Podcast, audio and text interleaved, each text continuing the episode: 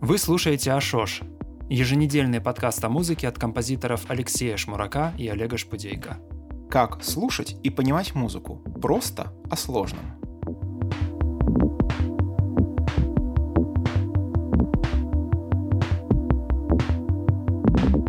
Привет всем! Это 38-й выпуск подкаста Ашош. Это новый сезон и новый формат. Э, мы закончили предыдущий сезон подкастов в конце декабря и открыли уже в новом году новый сезон, но выпуски будут нумероваться по старинке, для удобства просто. Решили также изменить э, формат, мы его сократили, то есть теперь будет один вопрос и одно обсуждение э, музыки. Ну и начнем мы сегодня с вопроса. Да, э, мы довольно часто в подкастах затрагивали вопросы, связанные с гармонией, и э, поэтому э, у людей, видимо, скопилось, скопились такие фундаментальные вопросы, а, собственно говоря, вообще какие бывают подходы в работе с гармонией, какие у вас есть подходы и так далее. И вот у нас спрашивают, вот, что мы часто говорим про модальную гармонию, про функциональную, про спектральную музыку, про сонорику. И, и вот интересно послушать о каждой технике отдельно, как что появлялось, как работает, и примеры работ. И вот э, как раз вот, когда у нас просят примеры работ, то мы это можно, это повод сказать о том, что э, помимо того, что подкасты, э, ну, длительность подкастов сократится и количество тем сократится, но немножко улучшится или увеличится, не знаю, как сказать, интенсивность э, да, мы работы постараемся над. более подробно угу. рассматривать. Поэтому вот сегодня, когда я буду там, рассказывать о каких-то техниках, то будут звучать примеры, э, как в каких-то таких научно-познавательных, да, знаете, фильмах или радиопередачах. В общем, все будет более серьезно. Хорошо, ну тогда, наверное, начнем. Угу. Традиционно всегда начинают с функциональной гармонии, и, собственно... Е- хотя ей... это неправильно. Да, хотя, да, исторически это абсолютно неверно, это одна из самых молодых и одна из самых сложных, в общем-то, техник. Но и самых распространенных сейчас, с другой стороны. Да, которая появилась, э, пожалуй, где-то в, э, когда, в 15-16 веке, наверное, где-то так. Ну, в 16 можно сказать, да. да в 16-17 веке особенно, особенно хорошо функциональную гармонию утвердила опера, потому что опера подразумевала такую, ну, очень жесткую подчиненность как бы звучанию, звучанию инструментов песни. Ну, так, по сути, если так подумать, то опера — это как э, поп-музыка. Имеется в виду, что вот есть кто-то, кто поет, есть что-то, что сопровождает, и э, вот эта подчиненность, она, собственно, и образовала эту самую функциональную гармонию. Потому что до этого можно было исхищряться во всяких сложных полифонических формах, о которых мы будем говорить в следующих выпусках влогов. Всякие там, не знаю, матеты, мадригалы, гакеты, вот это все. А э, опера, она предполагает гораздо более простое восприятие. Э, простое имеется в виду прямое, директивное. В, в опере э, у вас как правило, редко есть возможность, а, э, ну, там разбираться в хитросплетениях голосоведения, что вот, а этот голос сюда пошел, а этот сюда, а здесь вот этот подголосок вступил. Ну, то есть понятно, что опероманы, какие-то, ну, большие фанаты, они могут, могут в этом разбираться.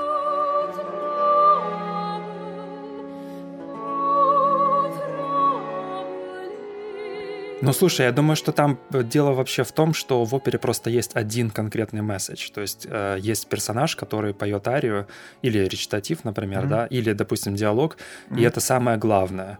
То есть э, важнее mm-hmm. этого нет ничего. То есть можно даже убрать музыку, но все равно смысл останется, потому что это главное. А в полифонической музыке как раз такого нет.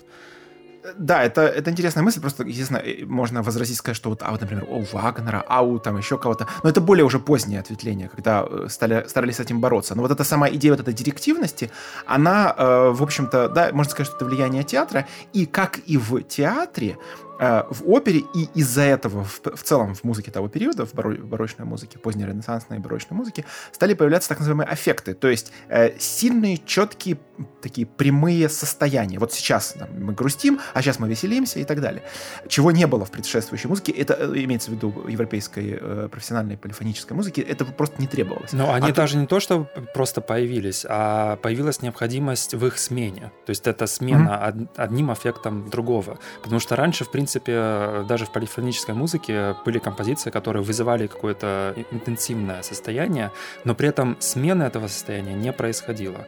А в опере начали появляться. Вот эти смены — это театральная логика. А что такое театральная логика? Это когда мы знаем, как мы к чему относимся, и мы должны поражаться, типа, нас должно все удивлять, там, типа, вот герой там столкнулся с такой-то проблемой, вот с такой-то. То есть э, стали появляться вот такие вот эм, э, сильные, э, в, сильные эмоции, которые э, у, у нас, да, в, ну, они хотят, чтобы у нас это, э, они появлялись. Мне кажется, в этом есть даже можно покритиковать вот сейчас, да, из начала 21 века, можно сказать, что они типа приучили нас вот к э, попкорну, да, вот к этим дешевым реакциям, там, к дешевому смеху, к дешевому ужасу и так далее. Но вы понимаете, то, что начинается с дешевого попкорна, конце концов, превращается в великое искусство. Это, собственно, что и случилось.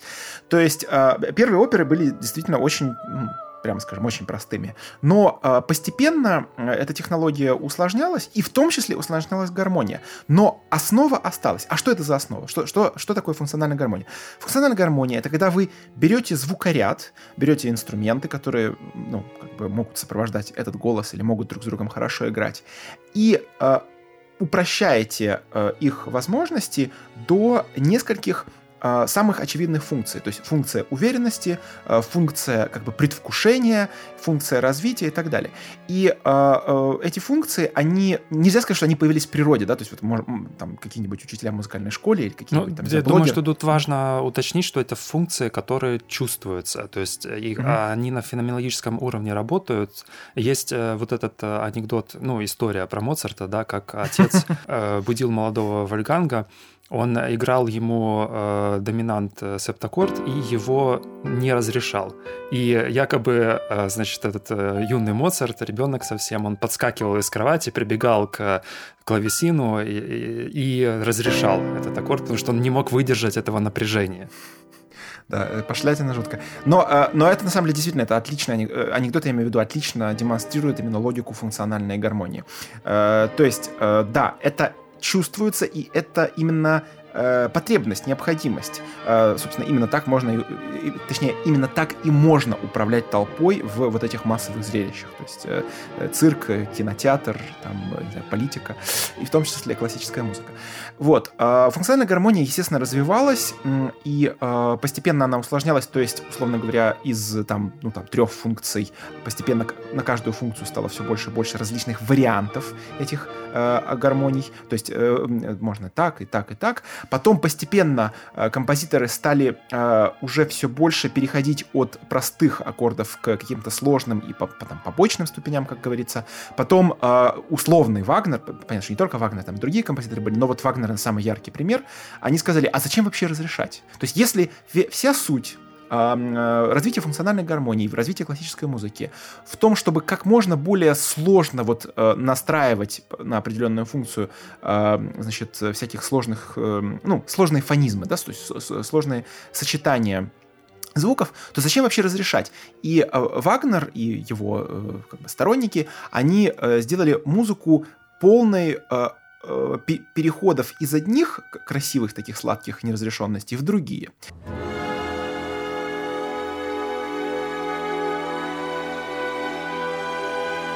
Это привело к кризису. Э, она и... как будто подвисает в воздухе по ощущению. Такое ощущение, что вот она висит в воздухе и все никак не ну, опустится. Ну, мне кажется, что это скорее похоже на эротическую пытку, э, но, но, но, но, но, и, но и метафора с... Ну, может, и так, да. Да, метафора с воздухом тоже вполне, да, для, как это, для, если, например, школьник, школьникам вы объясняете... Для невинных слушателей. Да, младших классов. Нашего подкаста, да. То это можно объяснить, да, зависанием в воздухе. Ну так вот, и функциональная гармония пришла к кризису в начале 20 века. И этот кризис разрешился, как это ни странно, благодаря технологиям. Дело в том, что появилась, да, звукозаписи позже, э, ну, на основе звукозаписи различные э, медиа, такие как радио, там, знаю, пластинки, телевидение и так далее. И э, эти технологии позволили создавать, точнее, даже не позволили, а скорее они сделали необходимым создание массовой, простой, доступной музыки. И покуда композиторы профессиональные упражнялись в авангардных экспериментах и уничтожали на корню все достижения классической и романтической музыки, в это же самое время бизнесмены, я это безо всякой оценки говорю, буквально бизнесмены, то есть люди, которые занимаются делом, вот, а, то есть э, там, знаю, дирижеры, руководители ансамблей, э, руководители лейблов и так далее, они э, создавали ту музыку, ну, которую, на, ну, которую мы сейчас, собственно говоря, и слушаем, и любим, да, Битлз, Алена Алена и так далее. Вот, и э, поэтому функциональная гармония до сих пор, э, она отлично себя просто чувствует, причем в разных жанрах. Это и в джазе, и в поп-музыке, и в хип-хопе она тоже в какой-то степени есть. По- и плюс, победившая барокко, по сути. Да, плюс, как мы выяснили с Олегом, ну как, не то чтобы мы выяснили, скорее для меня это было неприятным сюрпризом, что и в танцевальной музыке, в мейнстримной, э, mm. ну, функциональной гармонии Это мы есть. имеем в виду progressive house, progressive trance в основном, да. Вот. И э, как бы что в результате мы имеем? Мы имеем следующее, что функциональная гармония, э, поскольку она затрагивает эпоху с э, 17, ну, 16-17 века по начало 20-го, то, э, а, а после этого, э, это, собственно, гармония, она в массовой музыке, получается, что и то, что мы учим как образец, и то, что мы слушаем сейчас как ну, что-то нормальное, бытовое, основано на функциональной гармонии. И многие думают, что только такая гармония и существует. Более того, я вам раскрою как бы, личный секрет, что и я какое-то время назад, ну там, не знаю, какие-то там, 20 лет назад, даже, может быть, чуть меньше, может, 18 лет назад, я тоже не знал, что есть другие гармонии. Ну, в смысле, другие гармонические системы, да, идеи, принципы. Вот. И я пытался, когда я ну, писал более сложную музыку, то есть узнав про существование там, Веберна, Вареза, Ксенахиса и так далее, я усложнял свои, э, ну, языки, но при этом принципы мои не менялись. То есть о том, что есть там, модальная гармония, еще какая-то другая, я об этом узнал впоследствии, и можно сказать, что случайно. Ну, то есть как бы просто наткнулся на такое знание. Но нам, э, наши замечательные педагоги, я ни в коем случае не критикую, просто, ну, это реальность. Э, ни один из моих педагогов мне не говорил о том, что есть другой принцип. То есть, как бы, считал, функциональная гармония считалась, ну, как бы, ну, не то чтобы единственное, возможно, а скорее само собой разумеющееся. Вот это в этом, как бы, опасность вообще вот этой вот э, школьных хрестоматийных систем, что типа, ну да, вот, ну так, оно же так. Моцарт, Бах, Моцарт, Бетховен, Шопен, э, Бейонсе, ну, как-то вот так. Интересно, потому что я столкнулся с функциональной гармонией уже довольно поздно. То есть, в принципе, даже вот на моих каких-то первых импровизациях композициях а, что-то подобное там, хотя это было скорее модальная гармония, да, к которой мы перейдем сейчас. Uh-huh, uh-huh. Но э, я вот э, в своей практике, получается, с функциональной гармонией столкнулся там через, наверное, 5-6 лет, когда я начал осваивать гитару только. И я тогда узнал, что оказывается, что есть вот эти все притяжения, что э, какие-то, ну, можно рассказать там историю, э, работая с вот этим ощущением гравитации, э, что ты как бы уходишь из дома, потом возвращаешься к нему, э, потом приходишь в какие-то параллельные тональности. Тут еще важно упомянуть, что функциональная гармония разрешает модуляция в другие тональности, да, то есть вы можете оставаться не в пределах одной тональности, а постоянно их менять. А, ну да, функциональная гармония — это, безусловно, сложная, многоуровневая и очень интеллектуальная система, которая позволяет делать как очень сложную музыку, так и невероятно простую, доступную, там, ну, условно говоря, попсу, извините за этот термин. Вот. А, то есть э, э, в ней нет, я бы так сказал, в ней нет э, какой-то эстетической, безусловной эстетической ценности и привязки. То есть как, как хотите, так ее и используйте. Но при этом, и это важно понимать, что функциональная гармония предполагает совершенно определенные чувственные моменты, которые связаны, ну, вот то, то, что, о чем только что Олег говорил, то есть связаны с иерархичностью и с тяготением. То есть без иерархичности и тяготения, без вот этих вот э, как бы постоянных ощущение, что вот ваши, ну вот вы сейчас находитесь в определенном месте, а вот сейчас оно поменялось, без этого функциональная гармония просто не работает. Если вы отключаете тяготение, то тот же фонизм, то есть тот же набор звуков, условно говоря, то, тот же инструмент, вообще все то же, э, переста- перестает быть функцией. Оно превращается в то, во что можно вслушиваться. В музыке вот. как бы появляется маршрут, по которому она путешествует. То есть внутри некоторый ландшафт появляется, и прокладывается композитором маршрут, по которому путешествует эта музыка. Именно в функциональной гармонии вот создается такое, такая иллюзия.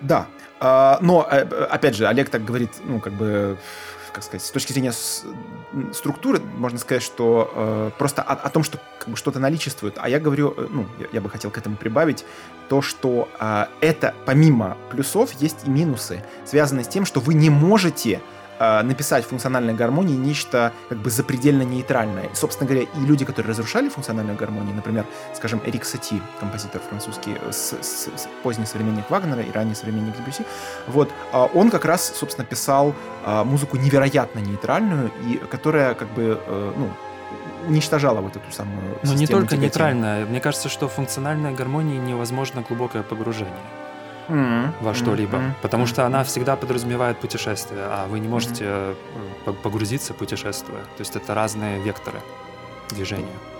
Вот, э, если говорить же о музыке, точнее, о гармонической системе, которая позволяет погружаться, то э, примером такой системы может быть модальная гармония. Модальная гармония — это э, некий звукоряд, то есть имеется в виду э, Например, система... только белая клавиша на фортепиано.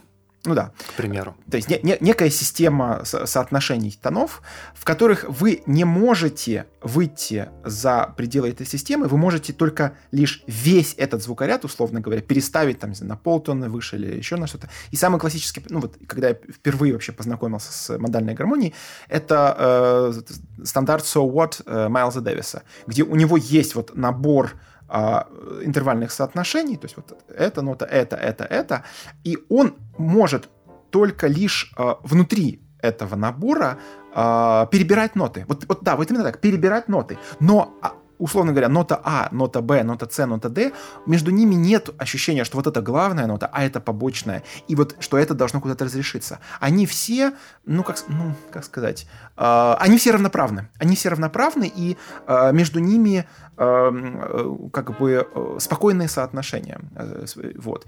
И... Они на орбите постоянно находятся, mm-hmm. то есть mm-hmm. есть некоторая тоника у вот этого звукоряда, и вокруг этой тоники вращаются вот эти дополнительные ноты, то есть дополнительные ступени звукоряда. И такое ощущение, что а, есть некоторая, вот как ты говоришь, да, стабильность, и что есть центр, который не меняется, тогда как у функциональной гармонии центр может меняться и должен меняться.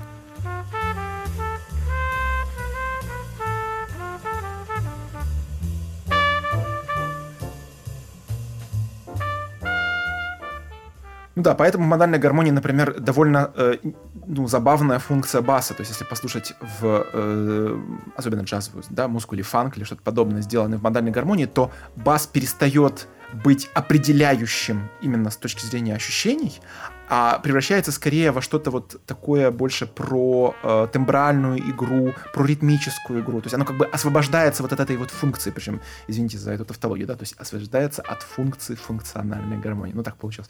Вот. Э, модальная гармония — это самая, ну, пожалуй, что это самая древняя гармония, совершенно 100%. Это мы можем доказать на основании даже трактата вот э, по настройке инструмента шумерского. Ну, ну и того, как настраивали, судя по всему, инструменты, даже в Древней Греции тоже, там э, они ведь все говорили о том, том, что есть определенные лады, да, и они там вызывают какие-то определенные ощущения. И никто не говорил как, о том, что в, там, в рамках этого лада можно перейти в какой-то другой. То есть именно ассоциировались конкретные звукоряды, с конкретными состояниями глубокими какими-то.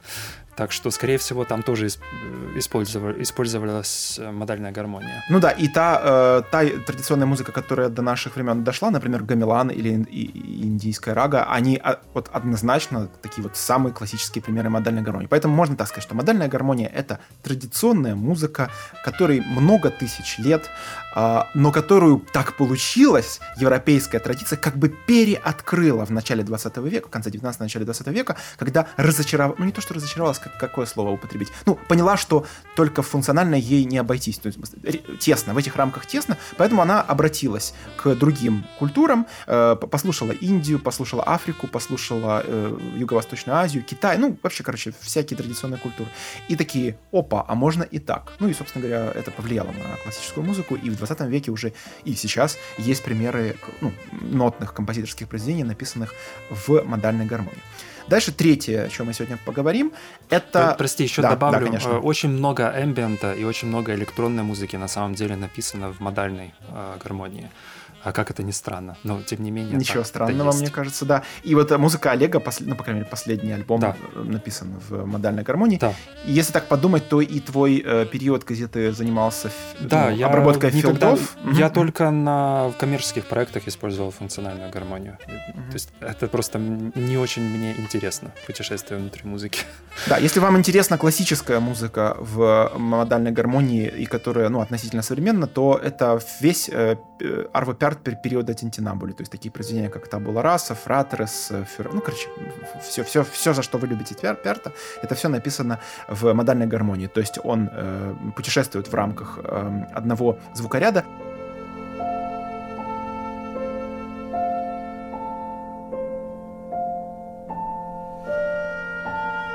при этом не, э, э, ну, гармонии и тоны в рамках этого звукоряда не, э, ну, как сказать, они не тяготеют э, друг к другу как более слабые и более сильные, а он имеет право, условно говоря, взять любой, любой набор нот, и он будет равноправным по отношению к предыдущему и последующему. То есть фонизм будет меняться, а функция нет. И поэтому музыка Пярта настолько благостная, спокойная. Ну, короче, вот все эти духовные слова, которые вы можете придумать. Хорошо. Третье, о чем мы сегодня расскажем, это сонорная э, гармония, она появилась сравнительно недавно.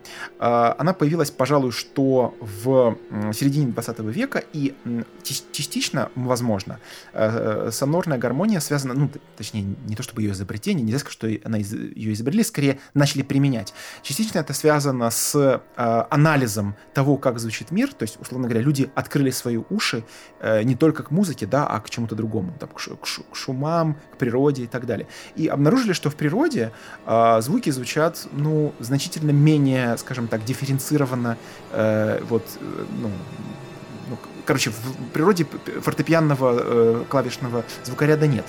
И э, такие композиторы, ну, самый классический пример, конечно же, Дёрт Лигити, его э, именно атмосферный период, извините, опять же, за этот дурацкий каламбур, ну, понятно, период, где, когда он написал такие произведения, как «Атмосферы», а, «Лантана», а, «Разветвление», а, камерный концерт э, для 11 или для 13 инструментов. Ну, в общем, э, то, то, за что, опять же, все ценят Лигити. В чем там смысл? Смысл следующий, что Лигити как бы сжимает много-много-много слоев которые друг от друга в звуковысотности находятся не так далеко, сжимают в такой как бы не разделимое такое вот э, облако, как, знаете, как много мух или много комаров, э, такой, или, или муравейник еще можно, ну, почему, почему такие вот у меня э, насекомые ассоциации. Вот. И э, вот это вот облако, оно внутри что-то там, что-то так копошится, вот то туда переходит, то сюда. И мы, как не прислушиваемся, мы не можем сказать, что вот эта нота главная. Более того, не то, что эта нота главная, мы даже просто отдельных нот не можем различить. И это, как это, ну, не странно, э, э, помимо чисто вот такого технологического да, э, момента, это произвело довольно сильное эмоциональное воздействие. И поэтому, например, тот же Стэнли Кубрик, да, в своем там, фильме «Космическая Одиссея» 2001, он применил музыку Лигити для создания как бы а, ощущений, которые нельзя было выразить классической музыкой. То есть, угу. если бы, условно говоря, этот фильм э, снимали бы, например... Выход знаю, за пределы человечества. Да, да, да. Если бы там, сни... собственно, угу. и был этот выход.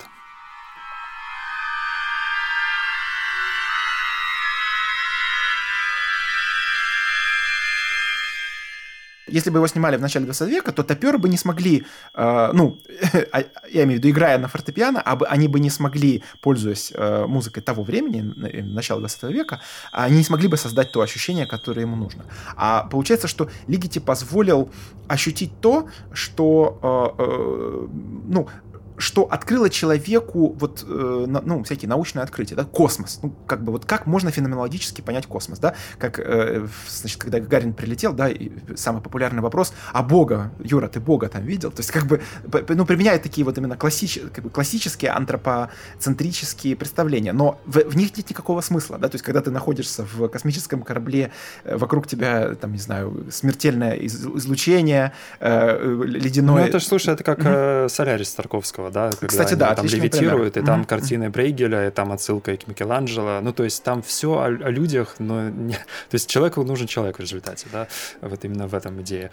То есть э, нет, нет э, преодоления человеческого. Да, а вот как раз сонорная музыка, она, э, причем э, сонорная музыка, если что, она не, не обязательно про ужасы, потому что, скажем, у э, одного из любимых композиторов Олега, Джона Лютера Адамса, тоже есть много сонорики, но она не ужасна. То есть если сонорика Лигити — это сонорика там, знаю, концлагерей и геноцидов, то сонорика Джона Лютера Адамса — это скорее принятие вот этого сверхчеловеческого или надчеловеческого вот этого богатства ну, природы. Ну, природе вообще mm-hmm, в целом, mm-hmm, да. Mm-hmm. То есть это музыка о природе, и она он пытается передавать как можно точно все процессы, которые он слышит.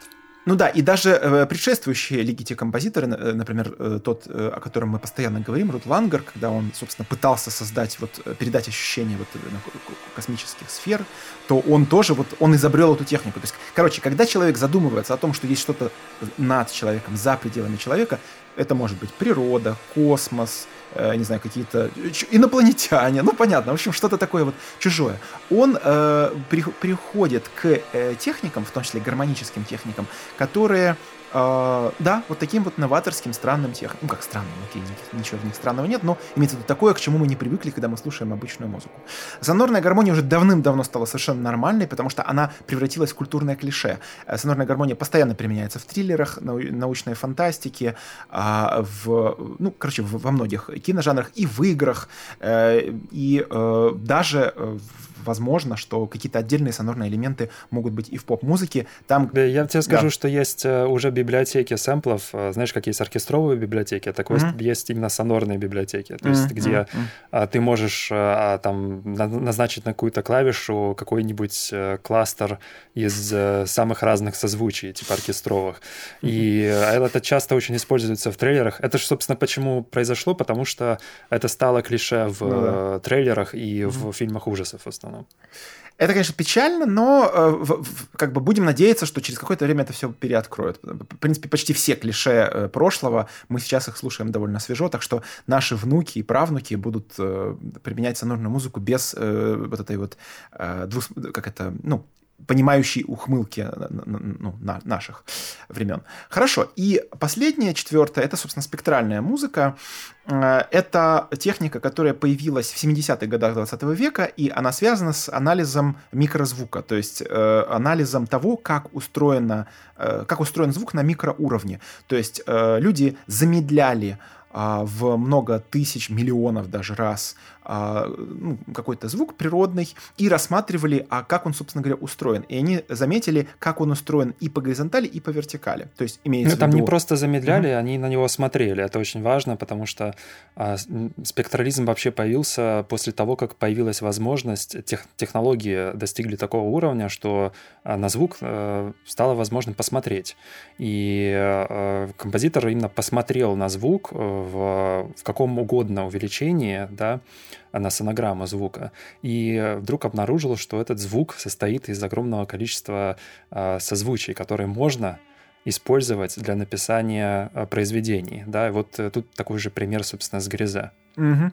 Надо заметить, что если не очень внимательно прислушиваться, а просто послушать какой-нибудь аккорд гризе, можно подумать, что это обычный, например, доминант септаккорд. И э, это будет частично справедливо, потому что доминант септаккорд построен на э, втором, третьем, четвертом и пятом гармонике, ну, как бы натурального звукоряда. То есть доминант септаккорд, если, понятно, убрать э, темперацию, да, привести все как надо, то это будет то, что реально есть в природе. Но Дело, что в природе нет функциональной гармонии.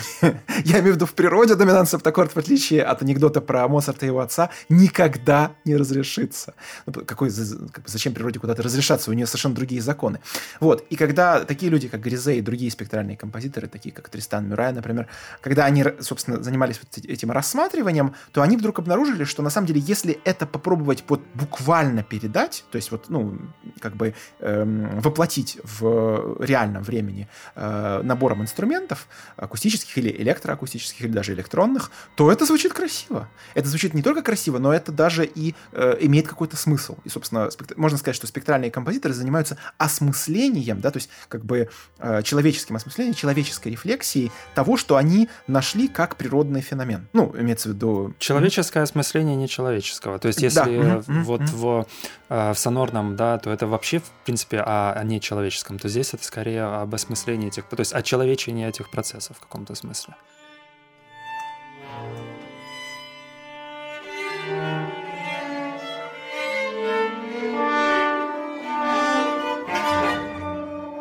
Да, и это на самом деле э, довольно влиятельная техника спектральная. Она э, довольно сильно, ну, точнее, довольно большую роль сыграла во французской музыке и до сих пор играет. То есть до сих пор французские композиторы, они во многом пишут э, сонорно. Но есть не только французские спектральные композиторы. Например, есть румынский композитор э, Горацио Радулеску, а есть наш с Олегом э, любимый австрийский композитор Георг Швидрих Хас, который тоже вот по-своему осмысляет, э, э значит, э, спектральную музыку. Э, он э, осмысляет ее скорее вот через э, психоанализ, э, да вот через что-то, или гешталь, ну, короче, вот через какие-то психологические штуки, очень интересно. Вот, а, э, насколько я понимаю, Олег, ты бы хотел прибавить по поводу... Да, ну, во-первых, мы ничего не сказали о полифонии, потому что у нас был отдельный эпизод, посвященный полифонии, мы довольно уже много об этом говорили, но просто отметим, что до функциональной гармонии была полифоническая гармония, то есть это тогда, когда несколько мелодий существует одновременно, они звучат, никакая из них не является главной. Да? Вспомним, что в функциональной гармонии какая-то мелодия главная, то есть вот, к примеру, выходит там певец, да, поет э, оперу, и это главная мелодия, а все остальное как бы его поддерживает аккордами, да, басом и так далее и тому подобное. А в полифонической музыке несколько этих линий бы существовали одновременно, независимо, и никакая из них не является главной.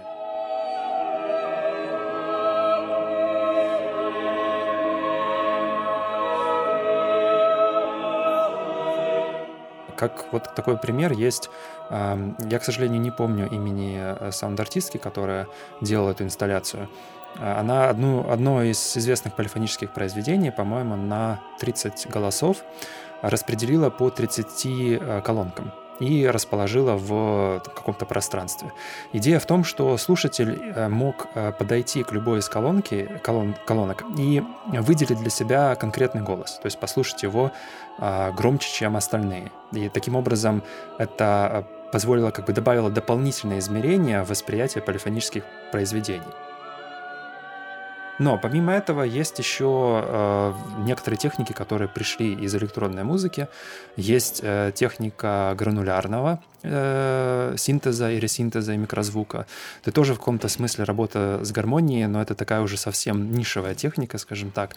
Это когда вы э, уменьшаете звук, э, вот этот вот э, диапазон э, воспроизведения звука, да, допустим, записали там звук, не знаю, голоса чего-то, так? И вы его воспроизводите, и потом это окно воспроизведения вы все сокращаете, сокращаете, сокращаете, пока не достигается звучания гранулы. Гранула — это а, такой звук, который уже не слышен, если его вот отдельно воспроизвести. Он настолько короткий, что его невозможно услышать. Но если этих гранул, а, допустим, сделать сот, сотню или тысячу и их одновременно запустить, то ухо уже начинает их слышать. И э, гранулярный синтез и ресинтез, он работает вот с этим микрозвуком.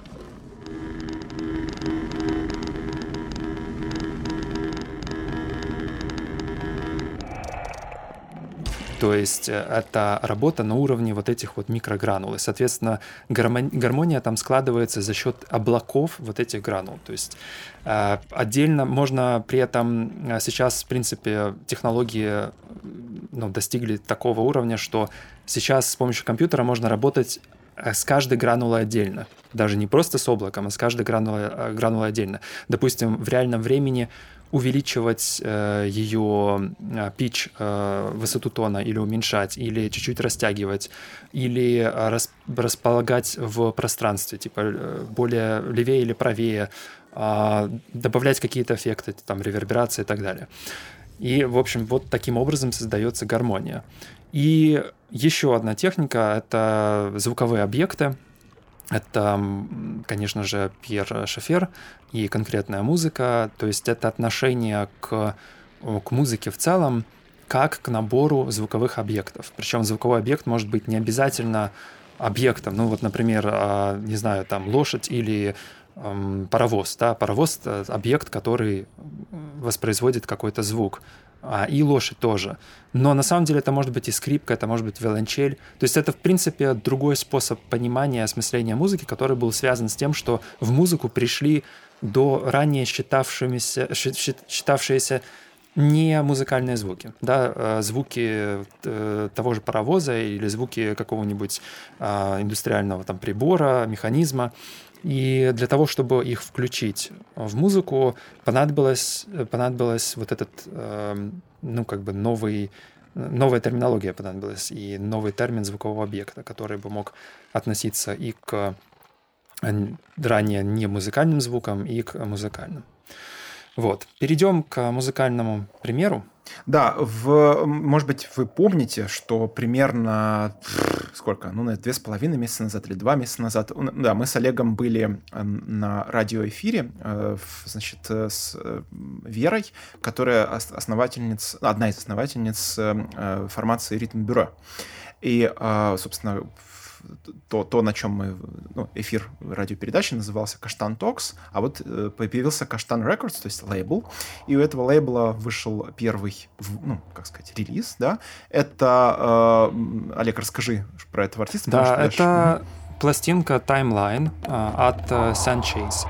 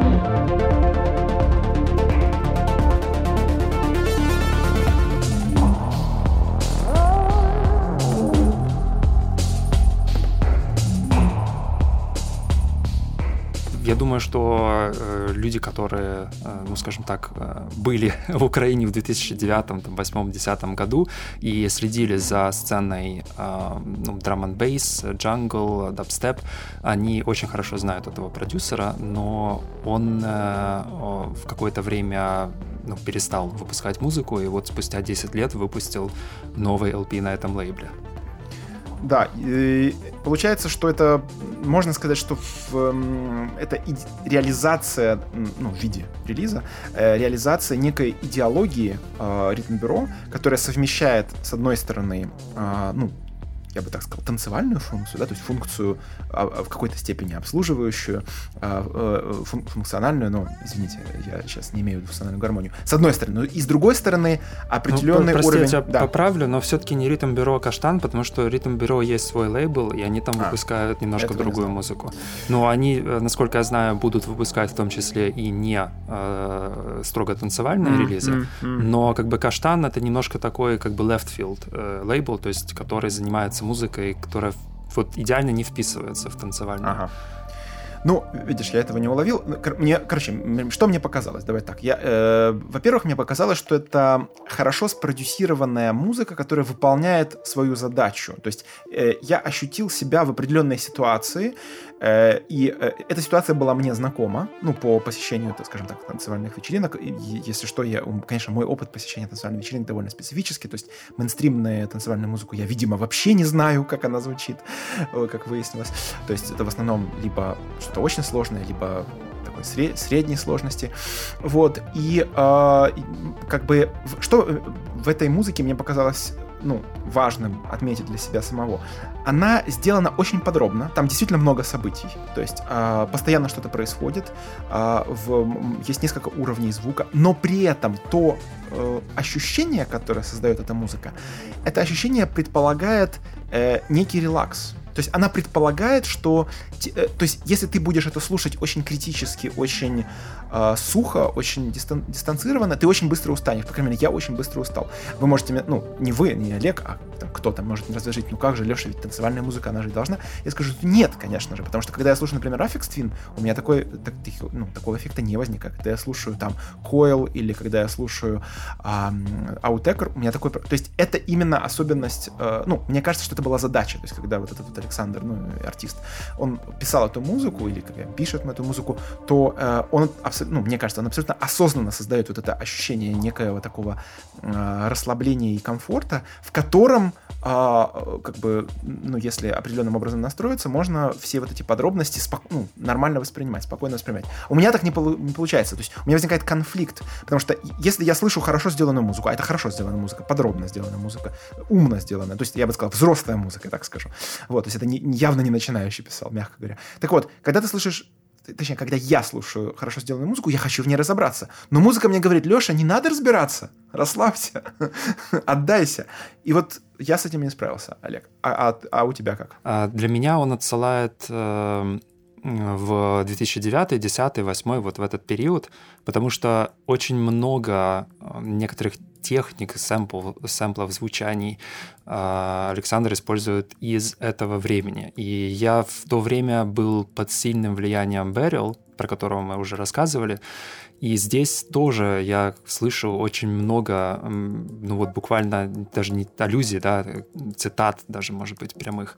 При этом он воспринимается как э, ну, не, не совсем нестандартный танцевальный релиз, потому что здесь из той музыки, которую я слышал у Санчейса, это, в принципе, то, что он писал, вполне вписывалось там либо в драм н бейс, либо там дабстеп, ну, танцевальную музыку определенного формата. То здесь, мне кажется, что это альбом, который построен как рок или поп-альбом, то есть э, это альбом, э, в котором есть некоторая история, то есть это не просто набор треков, а, которые там работают или не работают, там то для такой, такого диджея, то для такого диджея, там для такой пати, для такого и так далее.